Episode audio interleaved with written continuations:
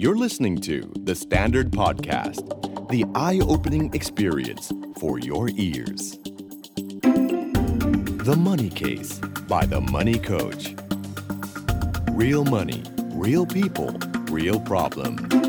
ขอต้อนรับเข้าสู่รายการ The Money Case by The Money Coach กับน้ำธนทรกาญจนิสากร และโค้ชหนุ่มจักรพงศ์เมธพันธ์ เสียงปมมือในห้องส่งประมาณ 20,000 ที่นั่งนะฮะปมมือกันเกลียวกราวทีเดียวนะครับ ที่กำลังดูเราอยู่ตอนนี้ อ่ะโอ้ ค่ะ เจอกันอีกแล้วนะครับ เป็นประจำทุกสัปดาห์แบบนี้กับเรื่องราว เงินทองคุยสนุกแล้วก็ย่อยง่ายนะครับ เอาไปใช้ได้เอาไปใช้ประโยชน์กันนะครับ ค่ะเรื่องไหนที่รู้สึกว่าตรงกับตัวเอง ครับ ก็สามารถเอาไปฟังแล้วก็ปรับใช้กับตัวเองได้ หรือถ้าเรื่องไหนรู้สึกว่าเอ๊ะไม่ค่อยตรงแต่ตรงกับเพื่อนข้างบ้าน ครับ อ่ะก็สามารถแชร์ได้ แชร์ไปบอกไปได้แต่ว่าตอนนี้เรามี 2 แบบใช่ไหมก็คือฟังเป็นเสียงอย่างเดียว ค่ะ นะเออนะครับเออฟังเป็นเสียงก็อาจจะแบบตอนวิ่งออกกำลังกายใช่ไหม ก็ ก็ ได้ ฟังได้ใช่ไหมขับรถอะไรเงี้ย ค่ะ นะก็ฟังเสียงเอา แต่ถ้าอยู่บ้านสบายๆ ก็ดูผ่าน YouTube อืม นะก็เห็นเราสองคนแบบนี้นะครับ ค่ะ อ่า โอเคนะคะ ก็สำหรับวันนี้นะคะก็จะเป็นหัวข้อที่น่าสนใจ ครับ นะคะ น่าจะตรงกับหลาย ๆ คนแล้วก็เป็นเขาเรียกว่าเป็นหัวข้อที่ชื่นชอบละกัน เพ อื ราะ ม มันเป็นเรื่องของการที่เพิ่มเงินให้มากขึ้น โอ้ า เรื่องดี ใช่ค่ะ ก็วันนี้นะคะก็เป็นหัวข้อว่าอยากจะมีเงินนะคะ อยากจะมีแหล่งรายได้ละแหล่งที่สอง ๆโอ้โห สามารถทำอย่างไรได้บ้าง ครับ นะคะ นะฮะ ก็บอกว่าผมเนี่ยมีมุมมองในการสร้างรายได้แหล่งที่สองเนี่ยมากขึ้น พูดจาเป็นทางการมาก อ่านะคะพิมพ์มาแบบนี้เลยนะ และ ฮะ ส่วนตัวเนี่ยมีพื้นฐานการเงินอยู่บ้าง นี่นี่ เพิ่มให้ นี่ ปกติติดตามโค้ดอยู่ครับ อันนี้ ครับ เพิ่ม ผ เองมครับผมโอเคโอเคโอเคอุ๊ย เออ แล้วก็บอกว่าถนัดในการจัดการเงินและออมเงินมาก ไม่เคย อืม เงินเดือนชนเดือนเลยตั้งแต่เรียนจบมา นี่นี่มีฝีมืออมีฝีมือ ใช่ ครับผม แต่พอจะหารายได้เพิ่ม อืม นอกจากงานประจำกลับไม่ค่อยจะมีแนวทางของตัวเองครับ พอจะมีคำแนะนำหรือหนังสือแนะนำเพื่อเพิ่มมุมมองและความรู้ในการเพิ่มรายได้ไหมครับ อืม โค้ช ครับ อ่า ผมแหม่ ค่ะ นะฮะ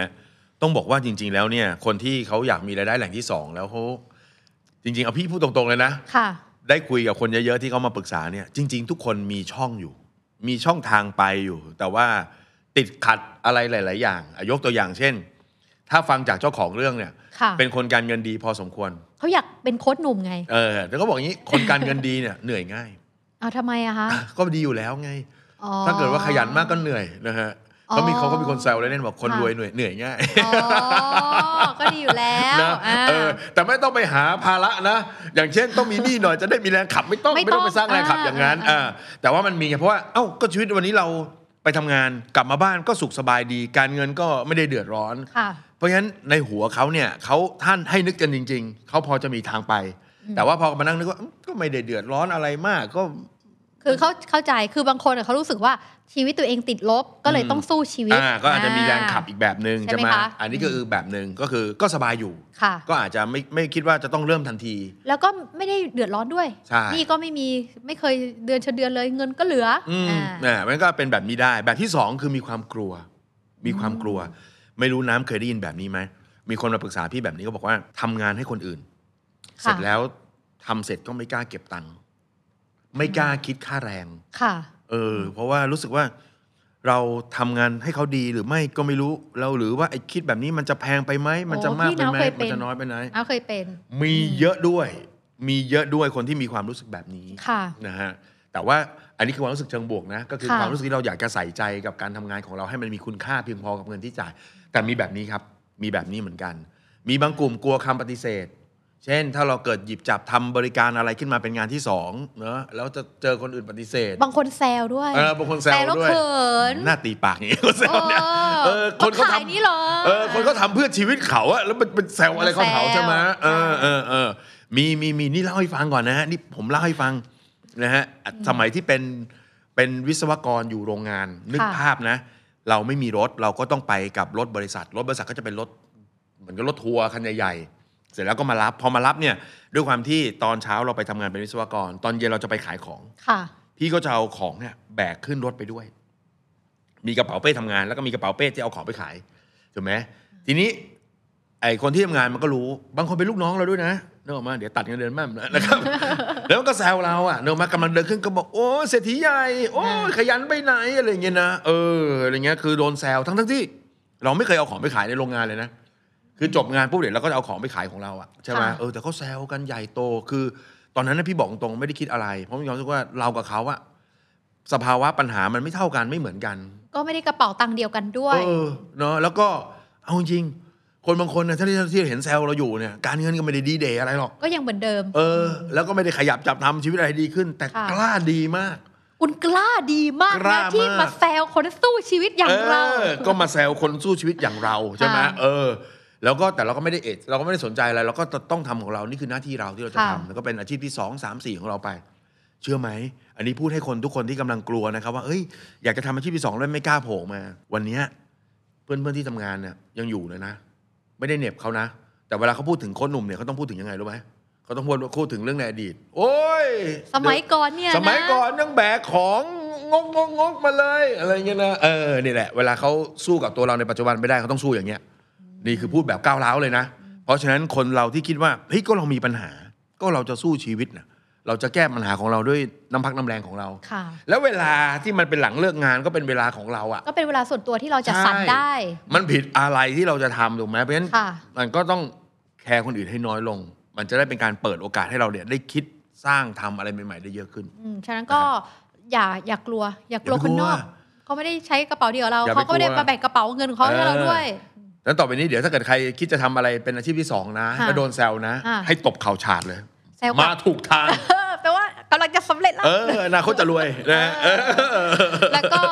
บางทีการที่เราเนี่ยมีรายได้หลาย ๆ ทางนะครับ พี่หนูมันก็คือเขาเรียกว่าไงดี สังเกตไหมว่าบางครั้งเนี่ย ตัวเราเองเนี่ย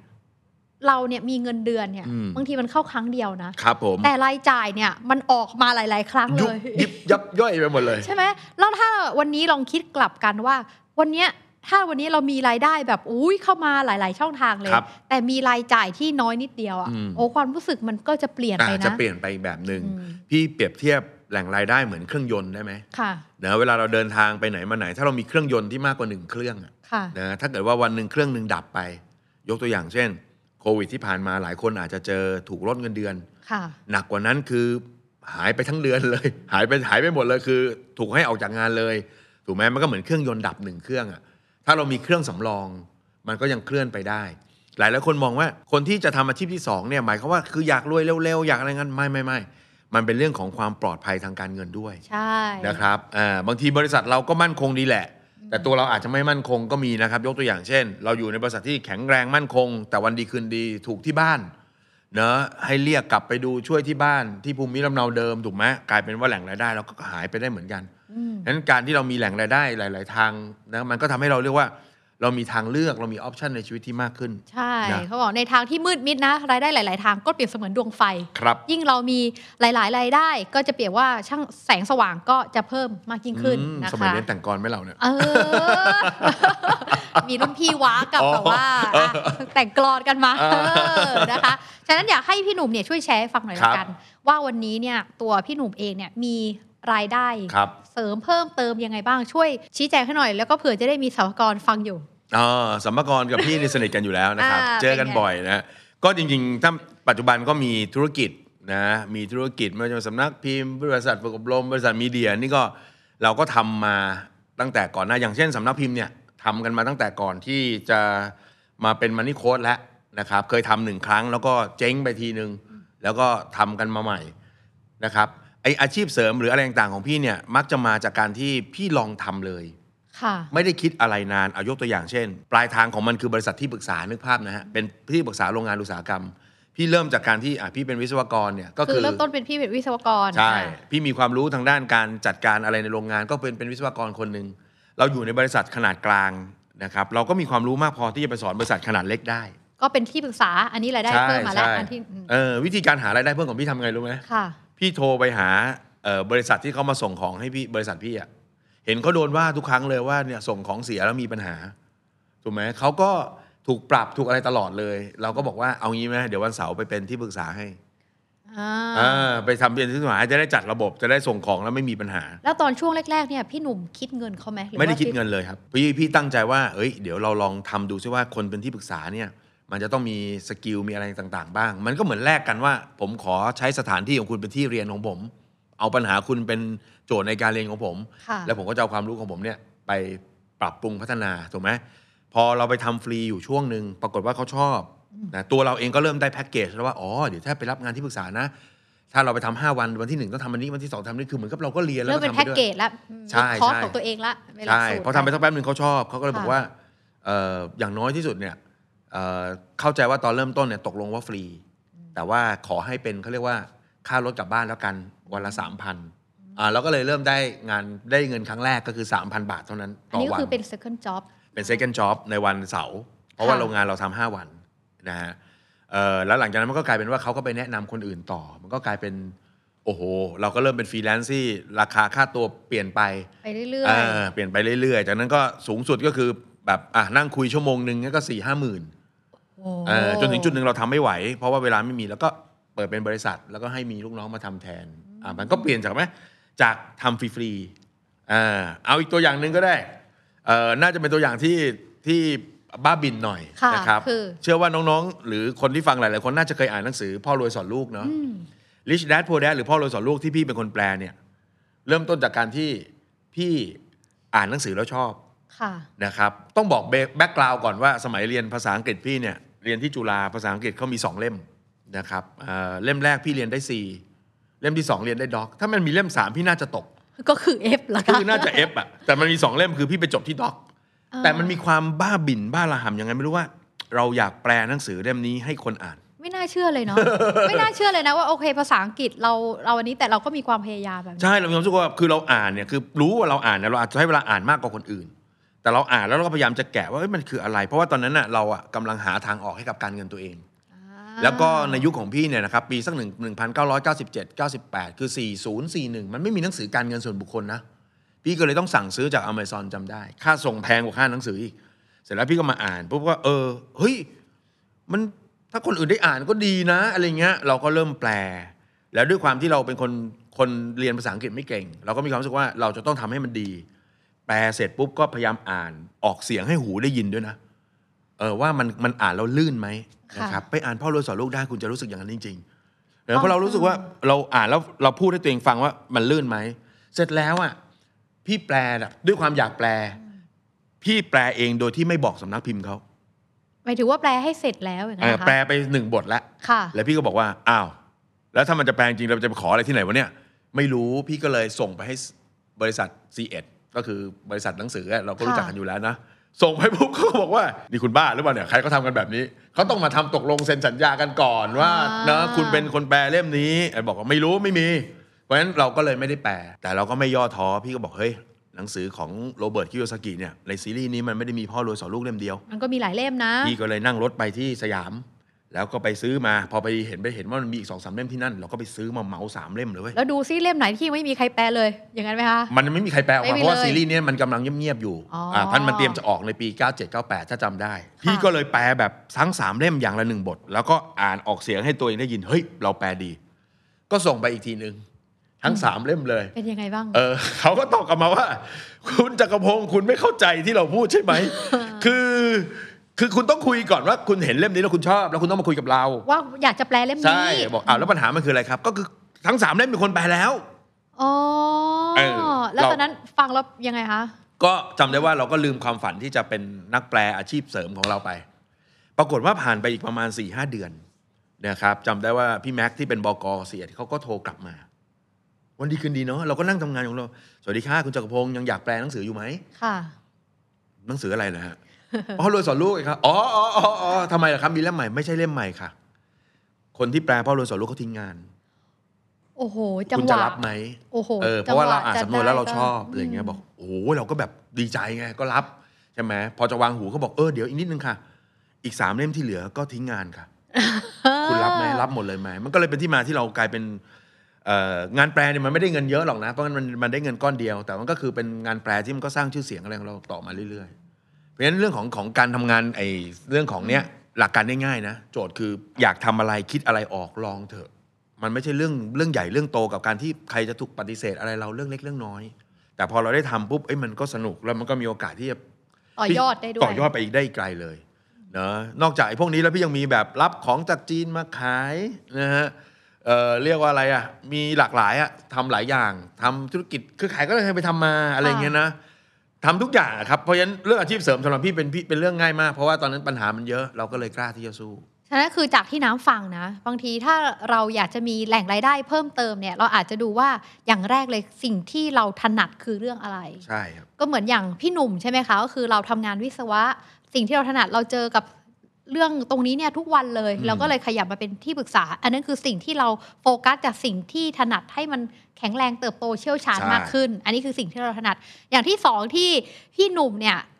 จัดการถัดมามันคือสิ่งที่เราสนใจ อืม อ่าก็คือเราสนใจเรื่อง มีไอเดีย เงิน อยากลองนะ าอยากเอ่อเรื่องเงินเราสนใจ อยากให้คนอื่นได้อ่านเข้าใจเหมือนอย่างที่เราได้อ่าน ก็เลยเป็นที่มาเช่นเดียวกัน อืม แล้วก็ในขณะเดียวกันเนี่ยถามว่าทำไมมันก็ต้องเริ่มต้นเลย เพราะบางครั้งเนี่ยพอเรามานั่งฟังนะ โอกาสมันมากับคนที่มันมีจังหวะที่พร้อมตรงนั้นพอดี ใช่ สมมุตินะ พี่หนุ่มบอกว่า พี่หนุ่มเนี่ยอยากจะเป็นนักแปลนะ อืม แต่ว่าไม่เคยแปลสักเล่ม วันวันดีคืนดีสมมติปีสำนักพิมพ์โทรมาบอกคุณช่วยแปลหน่อย พี่หนุ่มอาจจะบอกว่าอ่ะก็ไม่ได้มีความพร้อมเขาไม่เขาไม่เห็นผลงานของคุณเลยอะไรเงี้ย ใช่ใช่ โอกาสเหล่านั้นก็อาจจะไม่ได้เข้ามาที่ที่เราก็ได้อืม คือโจทย์สำคัญอันหนึ่งของคนที่จะทำอาชีพเสริมต้องคิดอย่างนี้ว่า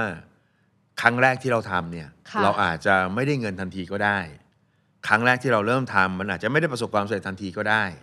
ดังนั้นเนี่ยมันมีจังหวะก้าวมีจังหวะเดินของมันเพราะฉะนั้นหัวใจสำคัญคือการเริ่ม ค่ะ เริ่มจากอ่ะหนึ่งความถนัดอย่างที่น้ำบอก มันอาจจะเป็นวุฒิการศึกษาที่เราเคยเรียนจบมาก็ได้ ลองดูซิว่าวุฒิการศึกษาที่เราเรียนจบมามันทำอะไรได้บ้าง ถ้าเราบอกว่าคำถามว่าทำอะไรได้บ้างเนี่ย มันทำให้เราตันหรือคิดอะไรไม่ออก ลองเปลี่ยนคำถามใหม่ ความรู้นี้การฝึกอบรมที่เราเคยผ่านมานี้ มันช่วยเหลืออะไรใครได้บ้าง อืม มันอาจทำให้เราเปลี่ยนถูกไหมมุม ค่ะ มองนะว่าทำมาหากินอะไรกับวุฒินี้ได้บ้าง เปลี่ยนเป็นวุฒิเนี้ยมันจะไปช่วยอะไรใครได้บ้าง คุณเรียนจบบัญชีมา แทนที่จะใช้ Facebook คอยเอาเล่าระบายชีวิตอันขมขื่น ค่ะ เราก็พิมพ์เลยว่าเพื่อนๆ ตอนนี้เปิดรับทำบัญชีเห็นไหมฮะเราเอาสิ่งที่เรามีเป็นต้นทุนของตัวเราเนี่ยบวกกับเลเว r เ g e โดยการใช้ตัวโซเชียลมีเดีย อืม เนอะบอกให้คนอื่นรู้ ถ้าใครมีอย่าลืมแนะนำกันนะ ค่ะ ถูกไหมเออหรือความรู้ทางบัญชีอาจจะไม่ได้ไปทำบัญชีให้บริษัท สักบริษัทหนึ่งก็ได้ แต่กลายเป็นเปิดติว เปิดสอนบัญชี ก็ได้ อ่าหรือคุณอาจจะสอนผ่าน YouTube เลยก็ได้ว่า เป็นบัญชีสำหรับคนที่ไม่ได้เรียนจบบัญชีมา แล้วก็อาจอาจจะอัดเป็นคอร์ส ใช่ แล้วก็ได้เป็นแพสซีฟกันมาก็ได้เรื่อยๆก็ ใช่ ได้ ใช่ใช่นะครับอ่าเพราะฉะนั้นเพียงแต่ว่าตอนคิดครั้งแรกอย่าไปคิดถึงภาพความสำเร็จว่าโอ้เดี๋ยวทำปุ๊บ ต้องได้เงิน โอ้ ใหญ่ โห เลย เสียงตอบรับจะแบบ อืม ถาโถมถูกไหมแล้วก็ ค่ะ ทำเงินได้มากมาย ต้องคิดว่ามันต้องใช้เวลา ดังนั้นสิ่งที่มันต้องแปนคู่กันกับเรื่องของเออการคิดริเริ่มทำอะไรก็คือการจัดสรรเวลา ค่ะ นะครับ เรียกว่า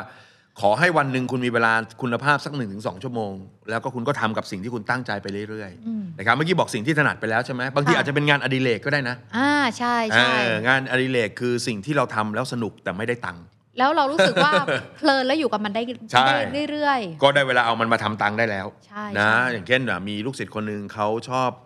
เลี้ยงเขาเรียกอะไรอะต้นไม้ในในขวดแก้วเล็ก ข ๆ วด อะ โหลขวด เอ แก้ว อ อ่า เออแล้ว ค่ะ คือพี่เห็นเขาระบุทรมานมากเลยกับการคีบอะไรใส่ไปทีละหน่อยทีละหน่อยอย่างเงี้ย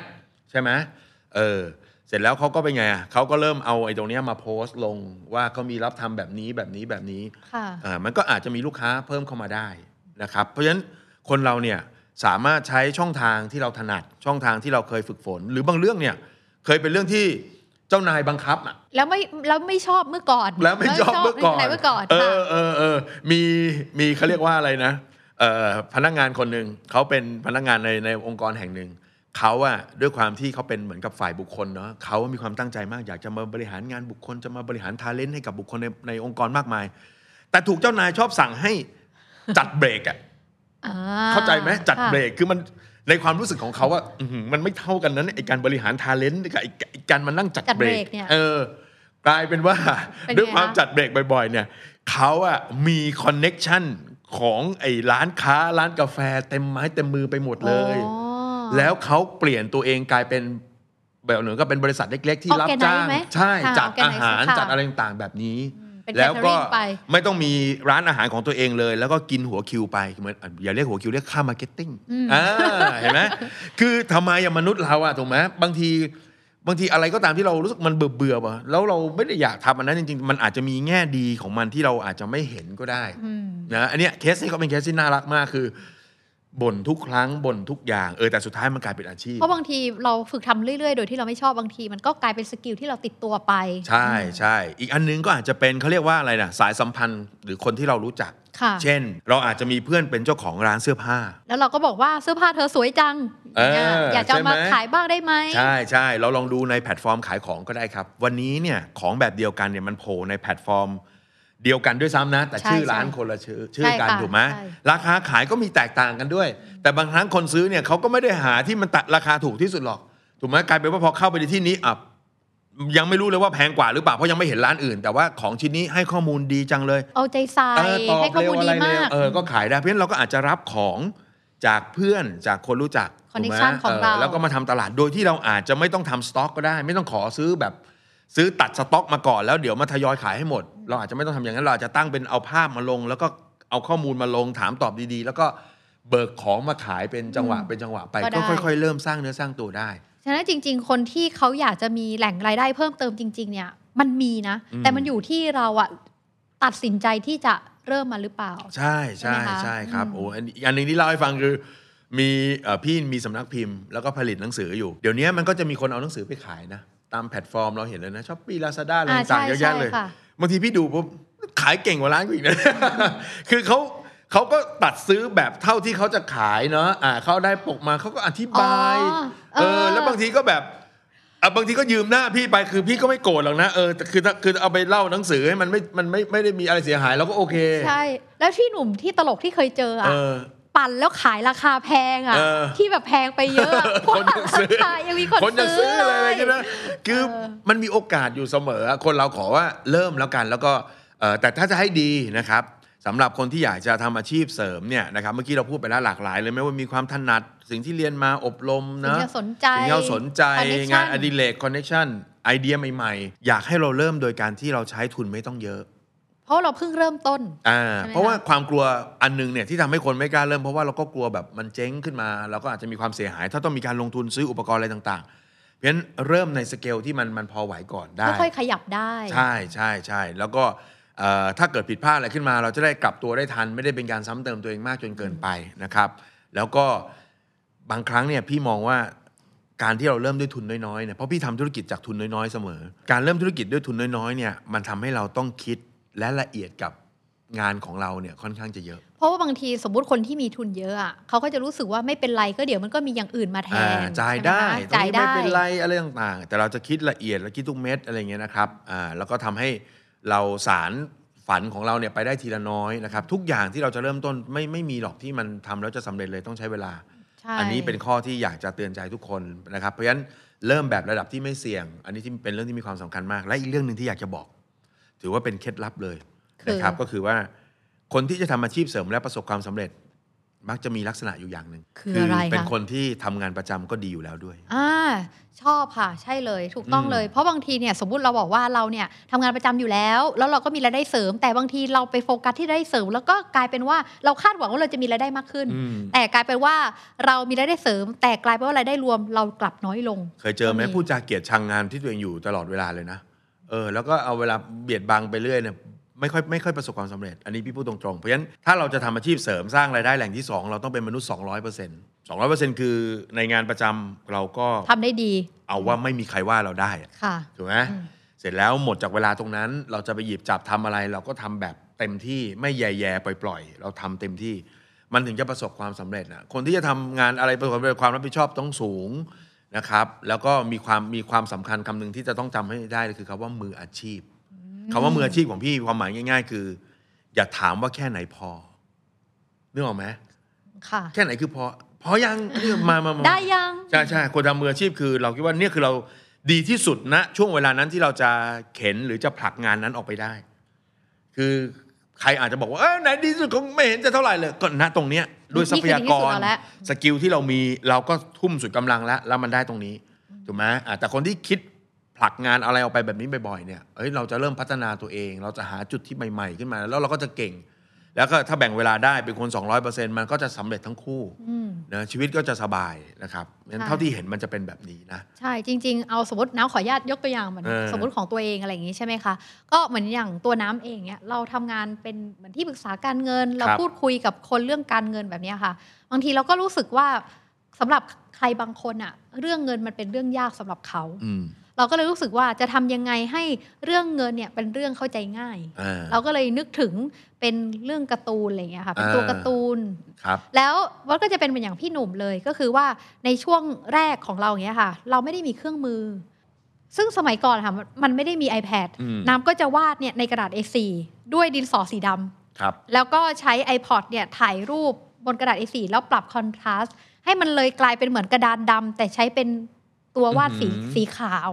อืม อ่า วิริยะ มาก วิริยะอดท สุ น ด แล้วดีใจมากเลยที่ตอนนั้นอ่ะเคยมีของเอ่อเพจของตลาดหลักทรัพย์อ่ะ อ่าฮะ มาแชร์งานของเรา ๆอืม เราก็แบบโอ้โหดีใจมากเลย แล้วก็จนวันหนึ่งเนี่ยเครื่องมือเราพร้อมมากขึ้น อ่า จากเมื่อก่อนที่เราวาดเป็นกระดาษอะไรอย่างเงี้ยค่ะ ก็เริ่มมี iPad จากเมื่อก่อนที่เป็นตัวการ์ตูนน้องเหรียญไม่มีสีเลย เราเริ่มระบายสีกับมัน แล้วก็ อืม สามารถสร้างมูลค่าให้กับมัน แล้วก็กลายเป็นงานอดิเรกที่กลายเป็นเงิน อืมนี่พี่ถามแบบเพื่อเพื่อให้มันแบบยืนยันในสิ่งที่พี่พูดได้ไหมอะว่า ค่ะ นานไหมตั้งแต่เริ่มต้นวาดการ์ตูนน้องเหรียญสอนเรื่องการเงินเนี่ย อืม จนเริ่มมันเป็นรายได้อะ ก็ถ้าพูดก็คือนานนะ นานนะคะ ก็คือเหมือนกับว่าเราพยายามแล้วก็เราต่อเนื่องกับมันอะ อืม หมายถึงว่าเราไม่ใช่แบบว่าวาดวาดหยุดหยุด อ่า ไม่ใช่แบบว่าอ๋อเราคิดว่าเราจะทำมันแล้วสุดท้ายเราไม่ทำแหละอะไรเงี้ยแต่เราอะยังพยายามต่อเนื่องจนวันหนึ่งมันก็มีโอกาสเข้ามาเหมือนอย่างที่หนุ่มอะไรเงี้ย อ่า เราก็เริ่มแบบว่าอยากให้เราวาดรูปโดยที่ใช้ตัวการ์ตูนน้องเหรียญนะ หรืออะไรเงี้ยค่ะ ครับ แล้วมันก็ต่อยอดไปได้อย่างอื่น ออกมากลายเป็นสติกเกอร์ไลน์ อืม อ่าเขียนหนังสือก็ได้หรืออะไรเงี้ย อืม มันก็เลยบอกว่าลองดูว่าอะไรคืองานอดิเรกเรา แล้วลองทำให้มันเป็นสร้างเงินแล้ววันหนึ่งอ่ะงานอดิเรกก็จะเสมือนเป็นรายได้อีกช่องทางหนึ่งของเราเลยอะไรเงี้ย ครับ เป็นกำลังใจ นี่ ให้ อันนี้ อ่ะ คือพูดแบบจากส่วนตัวเลยว่า เออ มันสามารถทำได้จริงๆอะไรอย่างเงี้ยค่ะ ครับ อื ผมนะฮะ หรือเหมือนอย่างคนที่น้ารู้จักที่เรา อืม แบบมีโอกาสได้เจอกันอะไรอย่างเงี้ยพี่หนุ่มเอ่อพี่คนนี้เนี่ยเขาเป็นเหมือนแบบเป็นสถาปนิก ครับ เป็นสถาปนิกแล้วก็ทำงานด้านสถาปนิกเนี่ยมาเป็นแบบเกือบ 20 ปีแล้ว อืมอืม ปรากฏว่าใครจะรู้ว่าโดยจริง ๆ แล้วเนี่ยเขามีความชอบเรื่องของการแต่งหน้า คนละทางเลยนะ มันแม่เลย ชอบแต่งหน้า เออเออ แล้วก็แต่งได้แบบแต่งได้ดีด้วย เออเออ แล้วกลายเป็นว่าเขาเนี่ยก็คือรับแต่งหน้า รับแต่งหน้ามาตลอดเลย แล้วก็กลายเป็นว่างานที่ได้รับแต่งหน้าเนี่ยก็กลายเป็นอาชีพเสริม อืม แล้วอย่างปัจจุบันเนี่ยพี่หนุ่มการที่เรามีรายได้หลายช่องทางเนี่ยมันเปิดกว้างมากขึ้นนะ ฮะ กลายเป็นว่าบริษัทเนี่ยที่ทำงานในส่วนของสถาปนิกเออหรือเนี่ยเขาก็รับได้แล้วก็เข้าใจที่พนักงานตอนเนี้ยมีรายได้เพิ่มเติมเข้ามา โอ้ ม ผมฝึกทันไหมเนี่ย อาจจะเริ่มจากที่แต่งที่ดีอะไรอย่างเงี้ย เออเออเออนะฉะนั้น เออ คือมันไม่จำเป็นด้วยนะบางที คือถ้าบอกว่าเป็นเริ่มอาชีพเสริมในในสายที่มันใกล้เคียงกับความความถนัดเดิมของเรา มันก็อาจจะเรียกว่าต้นทุนต่อยอดน้อยหน่อยนะมันก็ ค่ะ สามารถไปได้เลยเนอะอย่างเช่นพี่ทำงานที่ปรึกษา แต่ว่าถ้าเกิดสนใจเนอะทำอ เรา ยาก ชอบ ทำใหม่ เรื่องเนี้ย เรียนรู้ใหม่เออ อ่ามั มันก็ทำได้หมดเลยอะนะครับ ใช่ เพราะฉะนั้นโอ้ยต้องบอกว่าไอเดียมันเยอะแยะร้อยแปด อืม แล้วก็เชื่อว่าถ้ามนุษย์คนหนึ่งนะเอาสิ่งที่พอจะทำได้ สิ่งที่อยากจะทำถูกไหมช่องทางที่พอจะมีเนี่ยมานั่งลิสต์ใส่กระดาษเนาะ บางทีมันอาจจะโอ้โห โอ้โห เรามีความสามารถมีช่องทางเต็มไปหมดเลย อ่า อ นะครับมันอาจจะทีนี้ปัญหาใหม่ละคืออ้าวเราจะทำอะไรก่อนใช่ไหม ค่ะ เออเพราะฉะนั้นลองจริงจังกับสิ่งที่เราคิดนะแล้วก็ลองเออเรียกว่าลากเส้นต่อนิดนึงว่าจากช่องทางนี้เราจะทำอะไรได้บ้าง อันไหนทำได้เลย อืม อันไหนอาจจะต้องมีเอ่อวัตถุดิบทรัพยากรอะไรต่างๆว่าอาจจะไล่เรียงลำดับแบบนี้นะครับ แล้วก็อันหนึงที่อาจจะเป็นทริคส่วนตัวคือพี่อ่ะเป็นคนที่ เชียร์ว่าถ้าจะทำอะไรเสริมเนอะลองทำสองสามอย่างพร้อมกันถ้า ่ ไหวนะ อ่าถ้าไหว เออเพราะพี่เป็นคน เทพไปเลยะ เออพี่เป็นคนทำสองสามอย่างพร้อมกันได้ แล้วก็ทำงานประจำก็ไม่ได้มีปัญหา แล้วทำสองสามอย่างพร้อมกันก็คือตอนนั้นอ่ะอย่างเช่นขายของนะ เป็นที่ปรึกษาโรงงานอุตสาหกรรมนะ แปลหนังสือนะ เป็นในายหน้า ที่ทำ สัห ทุกอย่างพร้อมกันหมดเลยอะ อ่ะ ค่ะ ทำพร้อมกัน โอ้โห เป็นในายหน้าสังหาวันอาทิตย์ด้วยเออเพราะฉะนั้นเราไม่รู้ว่าเอ่ออะไรไปแล้วเนี่ยมันจะไปตันก่อน เพราะฉะนั้นเราก็เลยว่าเปิดประตูไว้ให้หลาย ๆ ทาง ค่ะ เราเปิดประตูออกไป เดี๋ยวเราผลักประตูไปเรื่อยๆ เราก็จะไปเจอคน วันนี้เราไปขายของเราเจอคน ก็อาจจะมีคนมาขอคุยว่า เอ้ย ของที่คุณขายเนี่ยคุณขายแบบส่งไหม มันก็จะเป็นโอกาสที่ใหญ่ขึ้นไป วันนี้ไปคุยกับ ในหน้าถูกไหมเออ ไปคุยไปขายที่ขายอะไรต่างๆก็อาจจะเจอลูกค้าเจออะไรต่างๆที่เฮ้ยผมมีตรงนี้ผมฝากด้วยได้ไหม ค่ะ ก็อาจจะได้รายได้ที่เพิ่มขึ้นไปถูกไหมงานแปลก็จะนำมาสู่อ้าวผมพี่ก็เพิ่งรู้เหมือนกันว่าคนเขาอ่านหนังสือเนี่ยเขาดูว่าคนแปลเป็นใครด้วยเออแล้วมันก็มีที่มาทำให้เราแบบเออได้เปิดมาเป็นคนสอนไปเป็นอะไรต่างๆ มาถึงวันนี้อะไรเงี้ยเพราะฉะนั้นเราลองทำอะไรหลาย ๆ ทางทางไหนไปแล้วอาจจะตันนิดนึงก็เบรกไว้นิดนึงแล้วก็คิดคิดคิดคิดคิดคิดขณะที่คิดคิดคิดมันอาจจะมีทางอื่นที่ไปได้ แล้วก็ไปได้ ไปก่อน ไปด้วยไปก่อนได้ เออช่วงอายุประมาณสัก 20 เศษๆนะมีคนถามพี่ว่าพี่ทำอาชีพอะไร พี่จะต้องพี่จะตอบแล้วงงๆตัวเองมาก พี่จะต้องเตรียมกระดาษแล้วก็มาค่อยๆลิสต์ว่าพี่ทำอะไร พอจะมีเวลาสักสามนา ทีไหม จะเล่าให้ครบทุกงานเลย อ่า เออ มันเป็นอย่างนั้นจริง ๆ แล้วเรา ค่ะ พอปุ๊บเดี๋ยวมันจะเริ่มเขาเรียกว่ามีความเด่นชัดขึ้นมาว่า อันนี้เราไปได้ อันนี้ เรา เรา ถ ไป นัด ได้ เรื่องอะไร อ่า มันจนถึงที่มาถึงวันนี้ของพี่ไงว่า พอเราทำอะไรหลายๆอย่างปุ๊บ ปี2555 พี่ก็วางงานที่ปรึกษาทั้งหมด เพราะพี่มีความรู้สึกว่าพี่อยากจะทำอะไรอย่างเดียวละ อ่าอันนั้นก็ก็บอกเลิกกับหุ้นส่วนแล้วก็โอเคอันนี้ไม่ทำแปลพี่คงไม่ไหวแล้วเออเพราะว่าแค่ไม่รู้จะเอาเวลาจากไหนเออมันก็จะเริ่มบีบกัน แล้วก็อาจจะเจอเส้นทางเส้นทางหนึ่งที่มันอาจจะเป็นเส้นทางหลัก เราให้พาเราไปสู่อิสรภาพการเงิน หรือรูปแบบการเงินที่เราต้องการก็ได้ แล้วก็ นะครับ บางทีนะมองเป็นเรื่องของโอกาสด้วยนะพี่หนุ่ม อืม มันอย่างเช่นสมมติว่าในบางงานบางทีพอเราโตขึ้นอะไรอย่างเงี้ยค่ะ แล้วด้วยเวลาที่มีของเราเนี่ยเราไม่สามารถทำได้ทุกงานแล้ว อืมอืม เราก็อาจจะมีเป็นกลุ่มมีทีมของเราที่เราสามารถสร้างโอกาสให้กับน้องๆได้ ใช่ อีกต่อไปได้อีก จริงครับ อืม วันนี้ให้น้องๆทำบ้างเหรอ ใช่ นะคะ ฉะนั้นบอกเลยว่าทุกอย่างเนี่ยบางครั้งเวลาที่เราทำเนี่ยมันอาจจะยังไม่มีผล อืม แต่ทุกสิ่งทุกอย่างเนี่ยมันมีผลลัพธ์เสมอ ครับ ไม่ว่าจะเป็นวันนี้หรือในอนาคต ยังไงมันก็จะมีโอกาสหรือผลลัพธ์บางอย่างจากการที่เราทำในอดีต มาให้เราเห็นผลลัพธ์แน่นอนนะคะ แน่นอน ก็เขาเรียกว่า connecting the dot อ่า ไปเรื่อยๆ แล้ววันหนึงก็จะมีโอกาสที่ใช่สำหรับเราเข้ามา ครับผม นะคะ ก็เป็นกำลังใจนะคะ ให้คนที่ต้องการที่แบบอยากจะสู้ชีวิต อยากทำให้ตัวเองดีขึ้น อยากมีรายได้หลาย ๆ ทาง มาฟังน้ำบอกเลยว่า EP เนี้ยน้ำคิดว่าได้แรงบันดาลใจนะคะ แล้วก็สำหรับผู้ฟังท่านใดนะคะ อยากจะแชร์ริ่งด้วยว่าเฮ้ยวันนี้ตัวเองเนี่ยก็มีรายได้หลาย ๆ ทาง อ่อ่ ก็สามารถมาช่วยคอมเมนต์กันได้ ครับ ว่า ผม ตอนนี้เป็นพนักงานประจำค่ะ ขายของเบเกอรี่อ่ะสมมติ อ่า บางคนอาจจะรับตรวจสอบอะไรเงี้ยก็สามารถพิมพ์เข้ามากันได้ เรียกว่ามา ครับ แบ่งกันซึ่งแบ่งปันซึ่งกันและกันและ ดี กัน เลย นะคะ ดีเลย โอเคนะคะ ก็ฝากติดตามไปด้วยแล้วกันนะคะ กับรายการ The Money Case by The Money Coach นะคะ ใน The Standard Podcast แล้วก็รวมถึง Podcast ทุกช่องทางด้วยค่ะสำหรับวันนี้ก็ต้องลาไปก่อน สวัสดีค่ะ สวัสดีครับ